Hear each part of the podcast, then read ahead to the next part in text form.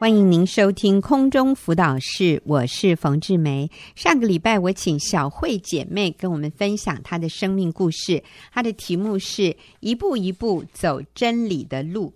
呃，那今天我继续请小慧回来，要跟我们分享类似的主题哈。小慧你好，王姐你好，呃，各位听众朋友大家好。是，那因为呃，我们都知道小慧。年龄比我还大一点，哈，大不多啦，大一点。呃，他的先生也已经七十岁，哈。像这样年龄的夫妻，已经结婚快四十年了，三十几、四十年，很多人会觉得说啊，都老夫老妻了，我们就就这样凑合着过下去吧。那其实是很可惜的一件事。我真的要说，不管我们结婚多久，我们都可以。非常享受在浪漫的关系里，我们我们都可以继续经营这个婚姻，让它越来越甜蜜哈。那小慧真的是几年前啊，然后我们才开始啊，在婚姻里面有一些突破，呃，开始跟先生进入一个。一个更良性的互动，哈，两个人关系就开始温暖一点了，没有以前那么冷冰啊。所以我今天要请小慧来跟我们谈一谈，像年长的夫妻要怎么样继续经营一个幸福美满甜蜜的婚姻呢？嗯、小慧，你会给年长的夫妻，可能结婚真的三四十年甚至更长的，嗯、呃，有哪一些提醒？就是你自己在婚姻里面发现的，像已经结婚三四十年，累积了很多新仇旧恨哈。然后我们也也没有打算要离婚，离婚根本就不是一个选项嘛。可是留在这个婚姻里面，有的时候觉得食之无味，弃之可惜哈。那这样子每天的熬下去，也不是很愉快的生活。我们怎么样去改变，让这样的一个很长久的。婚姻能够再一次燃起这个温暖的或者浪漫的这个浪花，嗯。嗯，呃，我觉得第一个就是不要再看对方的缺点或是他做不到的地方，嗯嗯。哦，其实我以前也是，我觉得我先生都不帮忙做家事啊，比方说洗碗啊、拖地啊、倒垃圾啊，嗯，他根本不做。可是我就是换一个。眼光来看他有做到的地方，嗯，哦、所以不要一直看他做错或者做不到的地方，是，而是要去看他有做到的地方。所以你觉得你发现他有做到哪些？哦。比方说，他会很主动的，就是把衣服该洗的衣服拿去洗。哎呦，这个就很了不起了呀！是，然后他还负责洗好了，还把它晾起来。哎呦，那更了不起！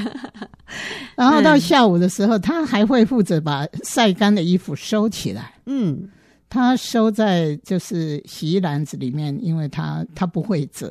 哦，嗯，他就是希望我好可爱的男人，不会折衣服哈，没关系。对，他就希望我折，然后我、嗯、当我折好衣服，他会主动把衣服拿去归位。哦，对，是，就所以让你有一点事做了。对，最后是两两个人两个人合作完成的。对对，所以我是觉得说。不要一直认为说先生应该帮忙做家事，嗯，因为他有做的就是我们做妻子的收到的红利。他如果没有做呢，是理所当然。对，有做呢就是 bonus 啊，我们说就是我们呃上帝给我们额外的恩典哈，红利。嗯，对。第二点就是他都住在家里，他不会跑到外面去。哦，对，就是说。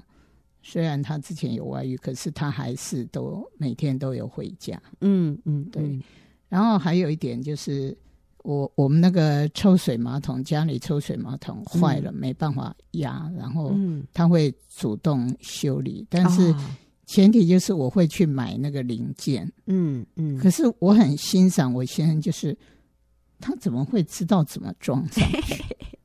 是，他就比你聪明嘛？哈对啊，我就说，我看到我都不知道怎么装，可是我拿给他，他就知道怎么装上去。所以他这样子的，我就觉得他真的是让我去欣赏他的优点。高 IQ，你上个礼拜说，对对对，是，是他就是比我聪明，在做这些就是机械方面的事。他手很巧，对，嗯啊，有时候电灯坏了，他也会换，嗯，甚至那个整个灯罩他都可以拿下来换不一样的弄上去。嗯、对对对，啊、所以我们。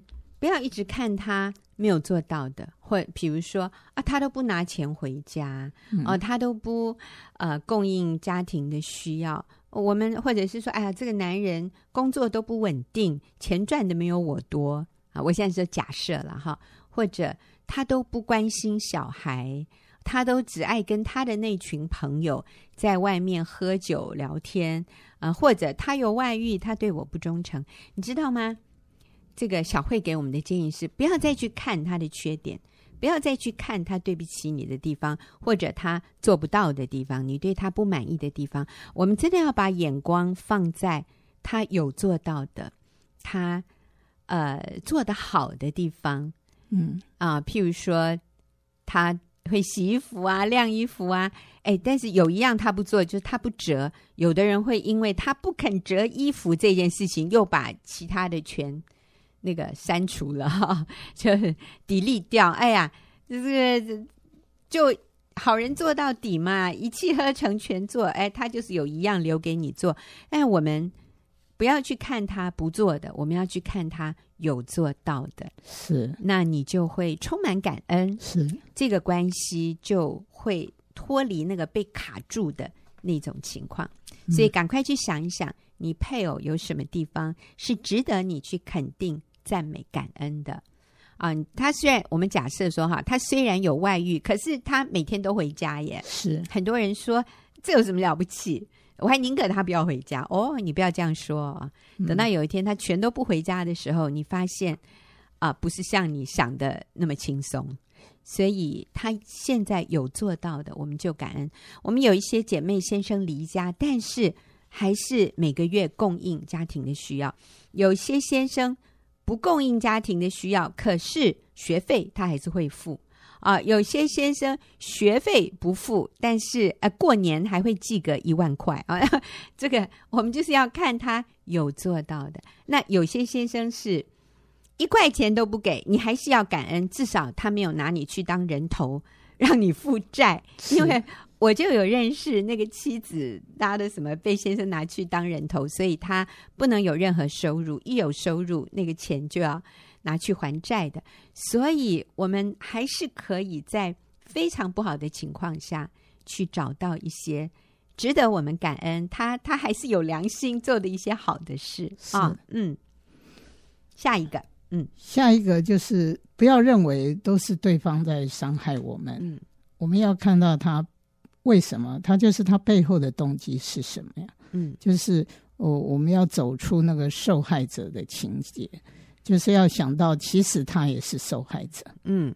啊，因为我发觉很多人对于尤其是弟兄啊，对于情欲跟财物的方面，就是会觉得比较没办法胜过，所以我觉得做妻子就是要去包容他的软弱，嗯，也要体恤他。没办法，是靠自己可以胜过他这个软弱的地方啊！我想小慧这样讲啊，可能有一些人会误解，认为说这种事情怎么能包容？这明明是罪。好，我们呃绝对称罪为罪。好，外遇呀、试探啊，还有财务上面的不清楚啊，其实这些都是错误的事。啊，我们不是认同，我们也绝对不是同意。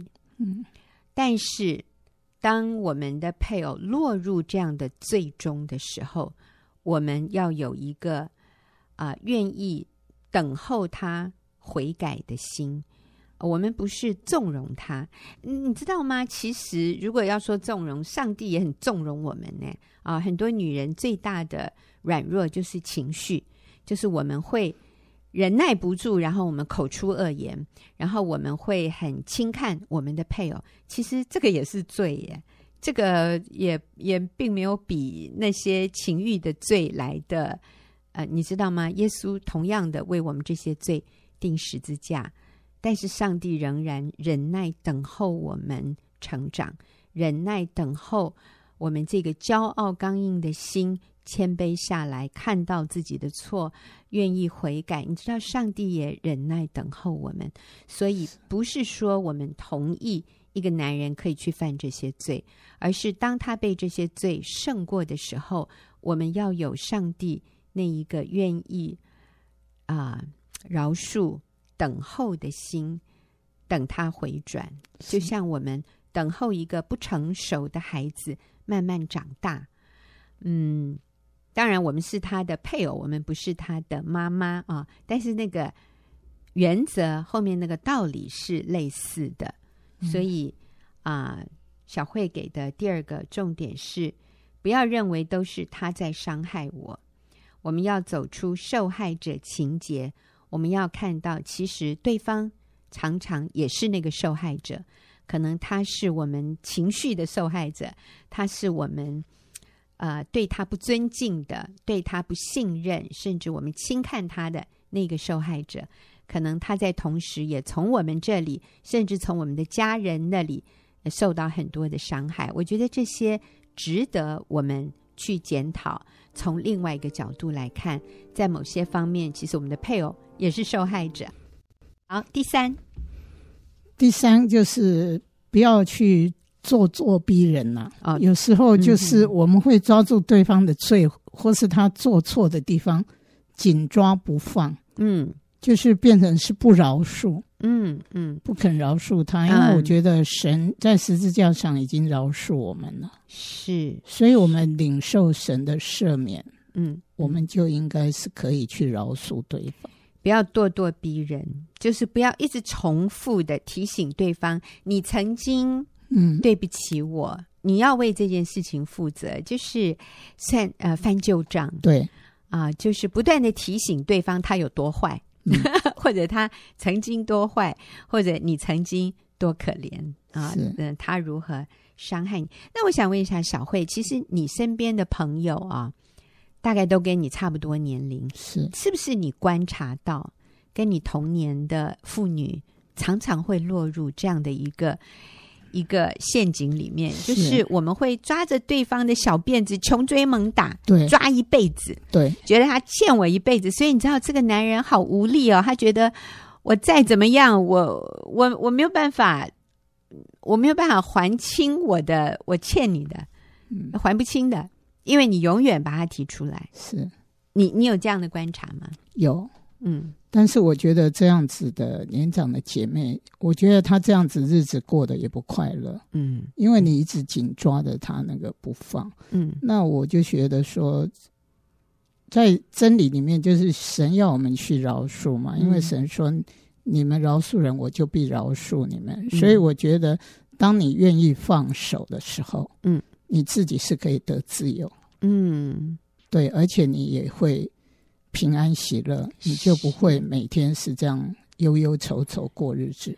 那根据你的观察啊，像你这样的年龄啊，像要说像我们这样年龄 啊，啊，就是呃五六十岁、六七十岁了，我们就说比较年长一点的，呃，通常我们都会记得先生的哪些？哪些对不起我们的地方啊？因因为你说一说哈，听众朋友觉得对对，我也有这个，我也有这个哈，那我们就要学习放 放掉。像哪些事情我们比较过不去的？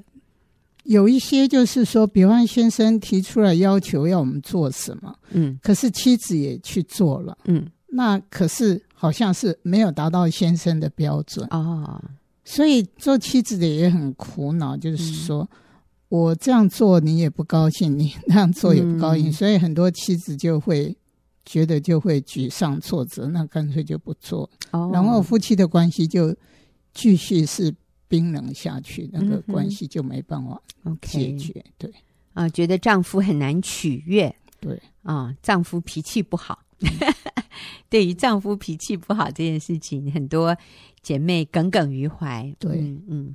还有哪些？你觉得像我们这种年龄，结婚三四十年了，嗯，对，还有就是有一种是比较妻子比较能干的。哦，妻子比较能干，嗯、对，妻子比较能干，是我们嫌他做不好，就是就是丈夫有时候丈夫就是，比方说他如果跟你讲话跟你谈一件事情，他都说不赢你。哦，嗯哼，所以有时候其实我现在不说话也是也是这个原因，我过去年轻的时候是。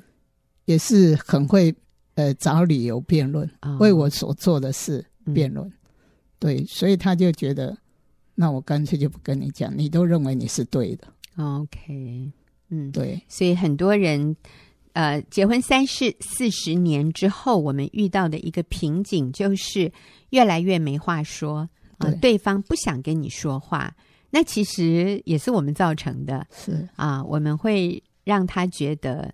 说什么都说不过我们，干脆不要说好了。是，随你，你爱怎样都好啊，是不是？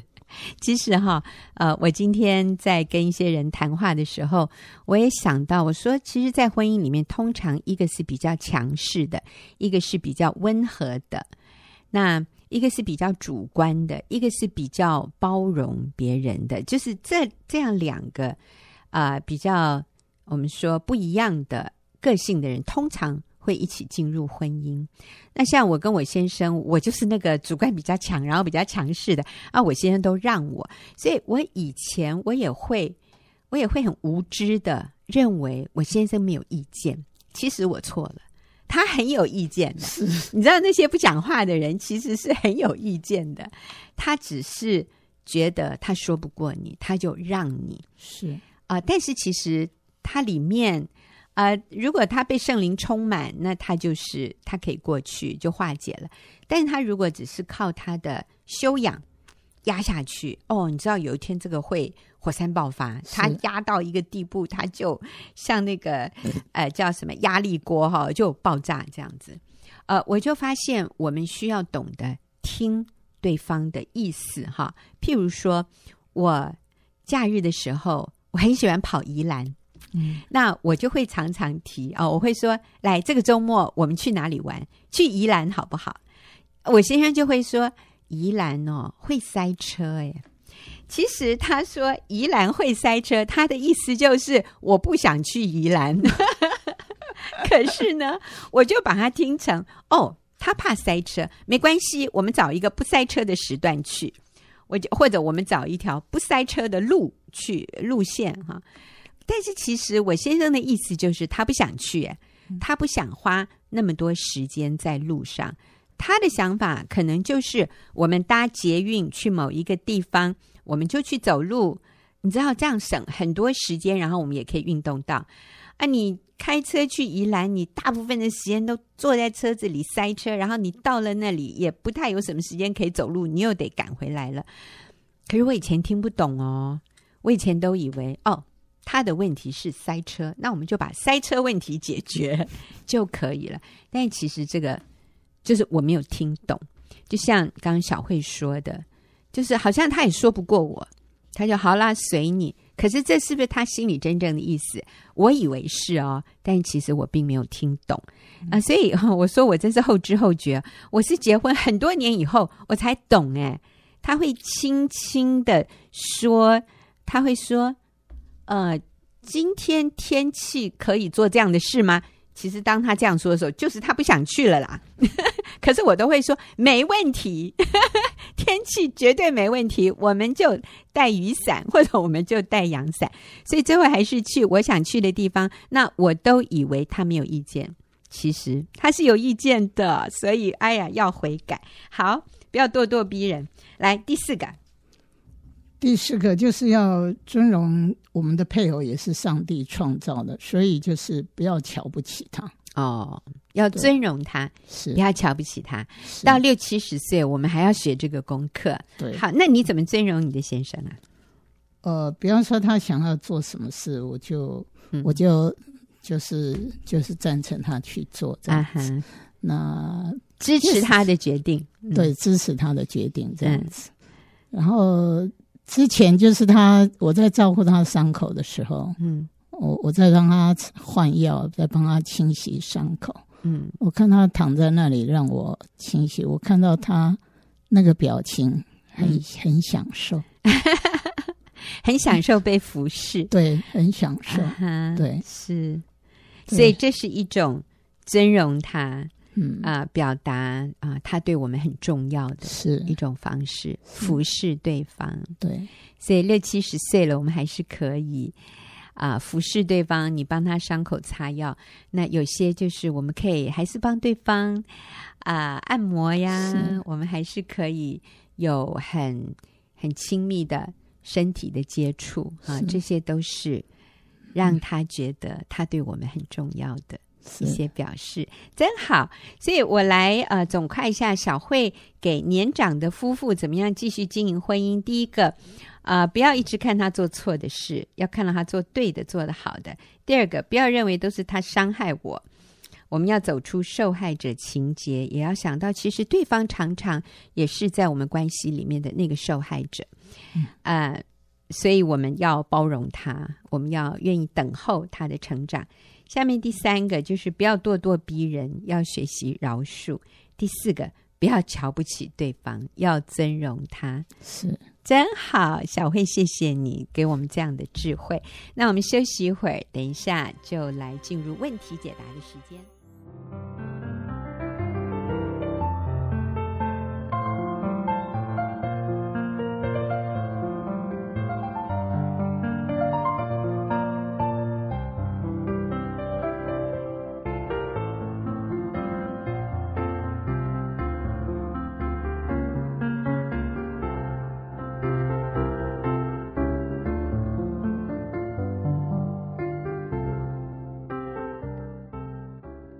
现在所收听的是空中辅导室，我是冯志梅。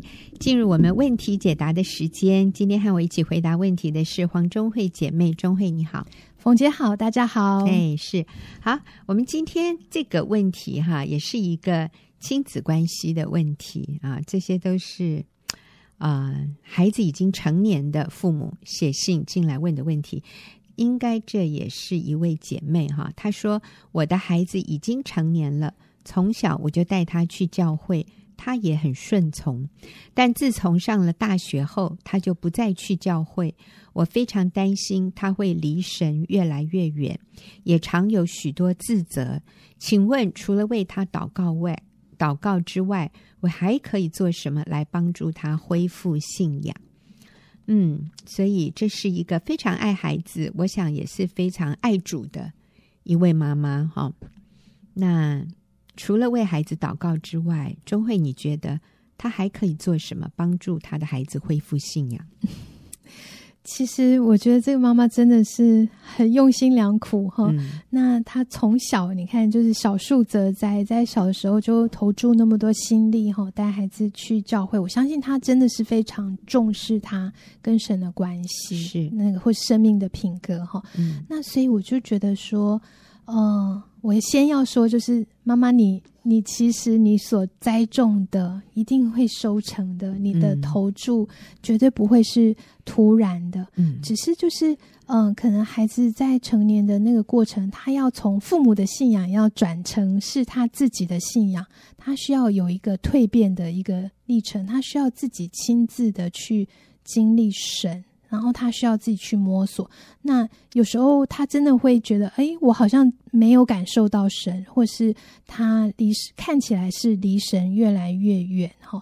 可是我觉得，呃，我们看这一段的关系的里面的时候，我就会在想说，其实是他呃一个独立自主的一个阶段，然后是他一个摸索的阶段，他并不是真的是离神越来越远，嗯、而是他呃真的在。跟神建立第一手的关系，我觉得这是一个很棒的观点呢。嗯，就是父母看孩子，表面上会觉得哦，他离神越来越远。我们通常都用什么东西来衡量他离神越来越远？没去教会啊，没去小组啊，没有读圣经啊，好像没有祷告啊，这样。嗯、我们是从外在的这些东西，是就是他参与的活动。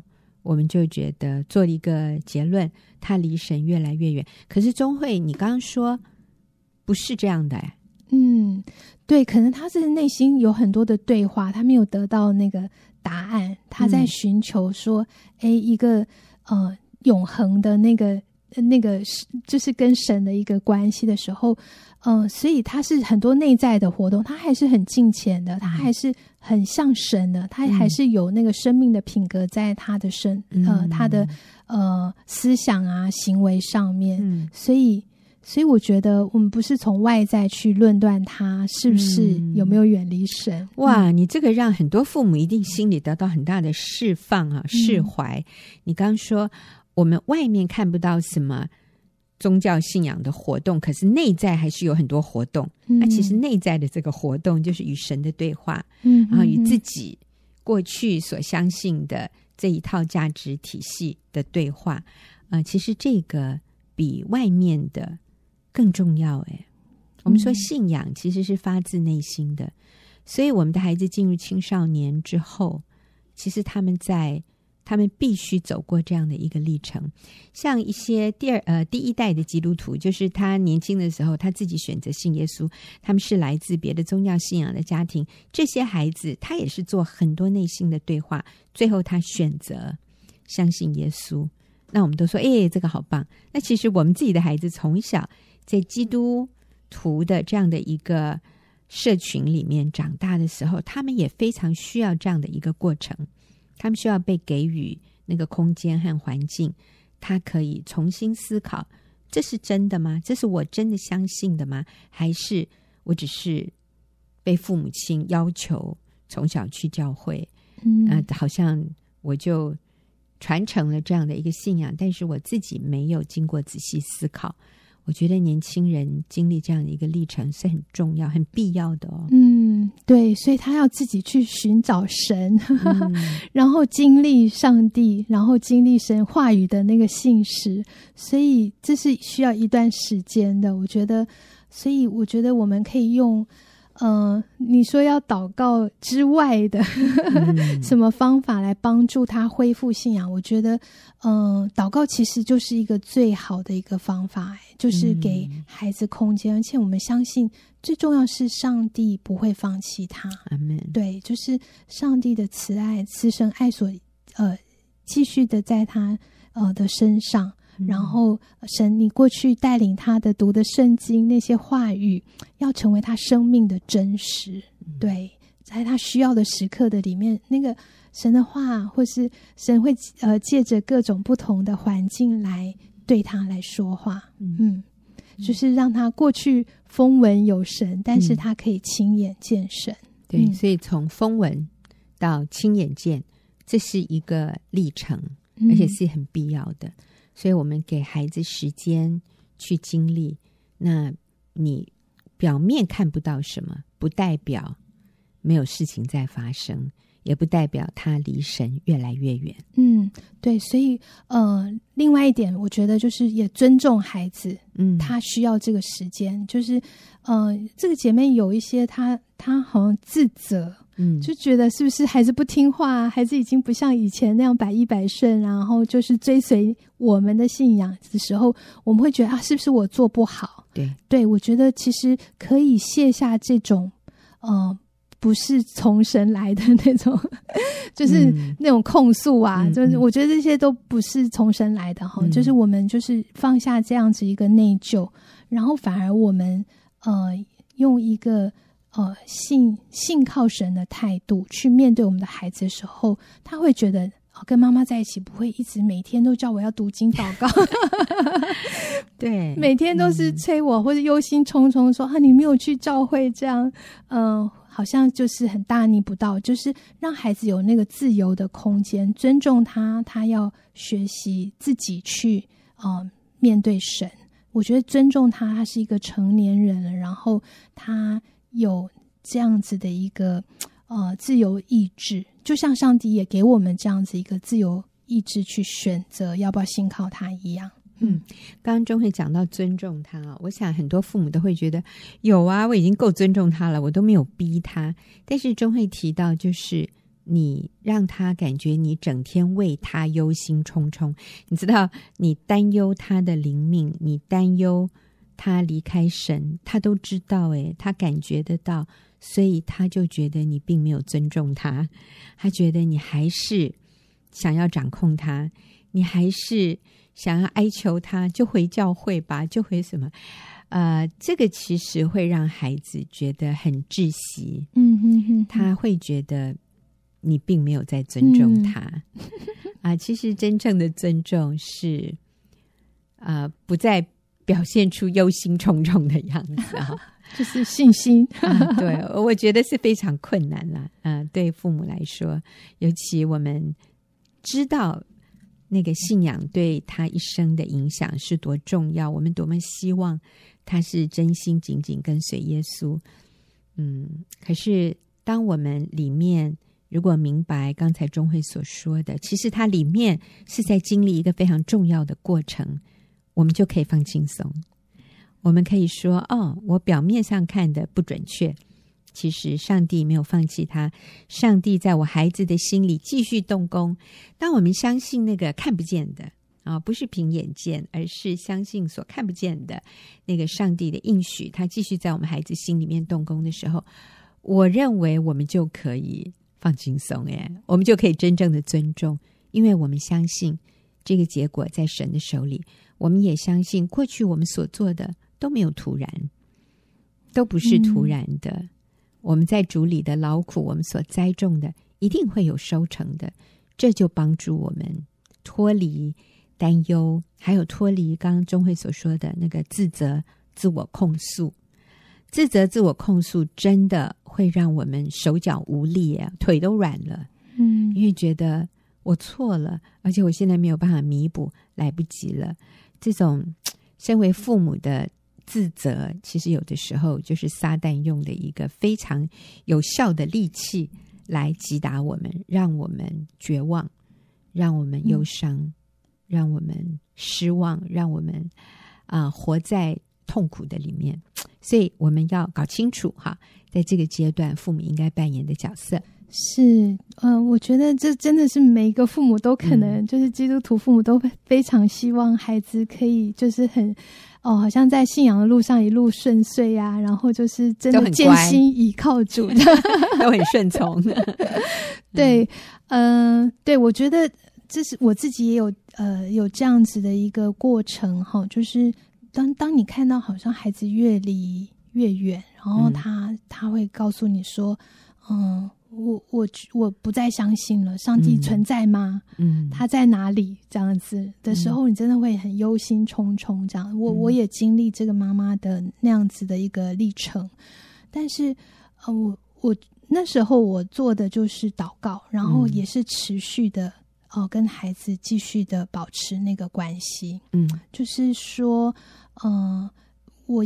嗯、呃，我不是只是单单只是在信仰上面一直、嗯、一直好像呃、嗯、要求孩子要要有一个什么呃那个 属灵的那个表现这样子。嗯、那嗯、呃，我觉得建立关系是非常重要，就是我们仍然关心他，然后继续为他祷告，嗯、然后就是用自己的过程。你自己经历的生命的历程，上帝在我身上做做了什么事情，可以跟他分享。那有时候他也会非常的反弹，就是哎呀，妈妈你说的那一套我都已经知道了，我都听过了哈。嗯、然后他会不想要再再听。那那时候我就我们就选择尊重他，他有需要自己的空间。嗯、但是我们每一天真的都为他继续的祷告寻求这样子。嗯，嗯那。呃，我觉得不知道什么时候哎、欸，嗯、那我他就会跟我要一些书去，嗯、呃，就是他很多探索这样子，然后我就提供他很多属灵的书籍这样子，嗯，嗯，他就自己在看，就是看那个过程的里面，他就很多的兴趣，然后他会问，主动的问我一些问题的时候，我就回应，就呃呃，我自己的过程是怎么样，就跟他、嗯、呃就是。回答这样子，嗯、结果哎，我就发现他需要那种那一段的摸索的时间。那个时候他是高中，对对对，嗯哼。那他这个摸索的时间，后来他就真的非常非常渴慕，然后他就嗯、呃，就是自己去寻找嗯、就是去看看电视，电视上面的 YouTube 的讲道，嗯，然后他就找到很多，然后我就跟他讨论分享。他现在真的是比我更追求，我觉得他这里面非常的渴慕。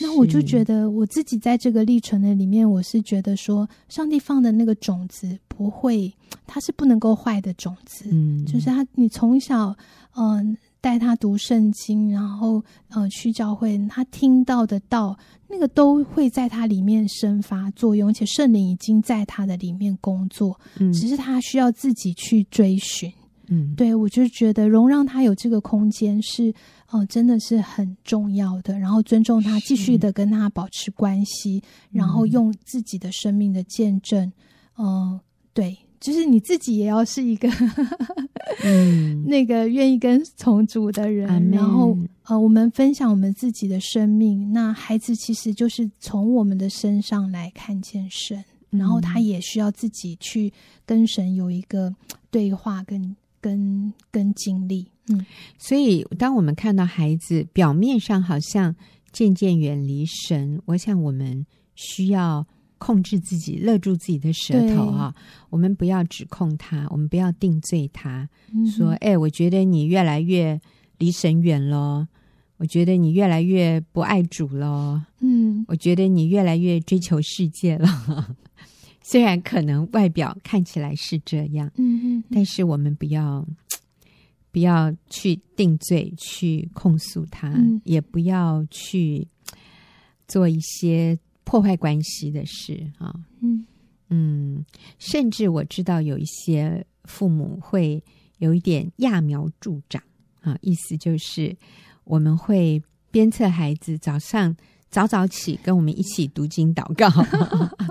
我听到有一个妈妈说，她早上五点半啊就把孩子叫起来，叫孩子跟她一起读经祷告。那那时候孩子是小学，可是孩子进入国中以后就拒绝。去教会了，我想这也是啊、呃，父母比较激烈的，对，父母很着急，嗯、就是说啊，你的哥哥姐姐我已经没办法了，但是你你还小，所以我绝对不能掉以轻心啊！你这个这个老妖，我就一定要做的对啊，所以我就要更严格，我就更要求。但其实信仰真的不是可以这样勉强的来的，嗯、不是透过。勉强他读经祷告，就可以建立他对神的信心。我想信仰最重要的仍然是榜样。嗯、我记得，呃，我小的时候，我非常印象深刻的就是看到我妈妈祷告。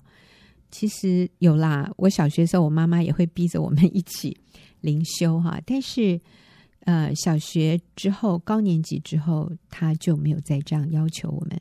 但是我看到的就是我妈妈自己。每天呢，他长期有睡眠的问题，就是他半夜都会睡不着。我想他也是心里为很多事情担忧。但是我看到的就是我妈妈啊，她、也不是跪着了，她就是坐着，坐在她的书桌前面，他就是祷告，开个小灯，然后他会写他的祷告历，他把所有他向神祷告的事项，他都会记录下来，每天他每天记录。所以他过世以后，你知道他那本祷告日历里面，就是满满满满的都是他对神的祷告。我想是我妈妈这种依靠神、敬畏神的心感动我。虽然我知道我妈妈并不完美，呃，但是他这一个敬畏神、祷告的态度和习惯，啊、在我的心里留下非常深刻的印象。所以他也不需要跟我讲大道理。我就知道，祷告是很多情况里面唯一的 我能够做的事。那我妈妈就示范给我看，而不是天天盯着我要祷告、要读经。我妈妈不是只有祷告，她也读圣经，永远那个圣经是打开着。她半夜有的时候我起来上厕所，我就会看到她在读经祷告。那这是一个榜样。啊、呃，磨灭不掉的，在我的印象记忆里面，啊、呃，他是我很好的示范，很好的榜样。嗯、所以我想，呃，爸爸妈妈，其实我们的榜样是比我们的说教更有影响力的一个，我们可以影响孩子的地方。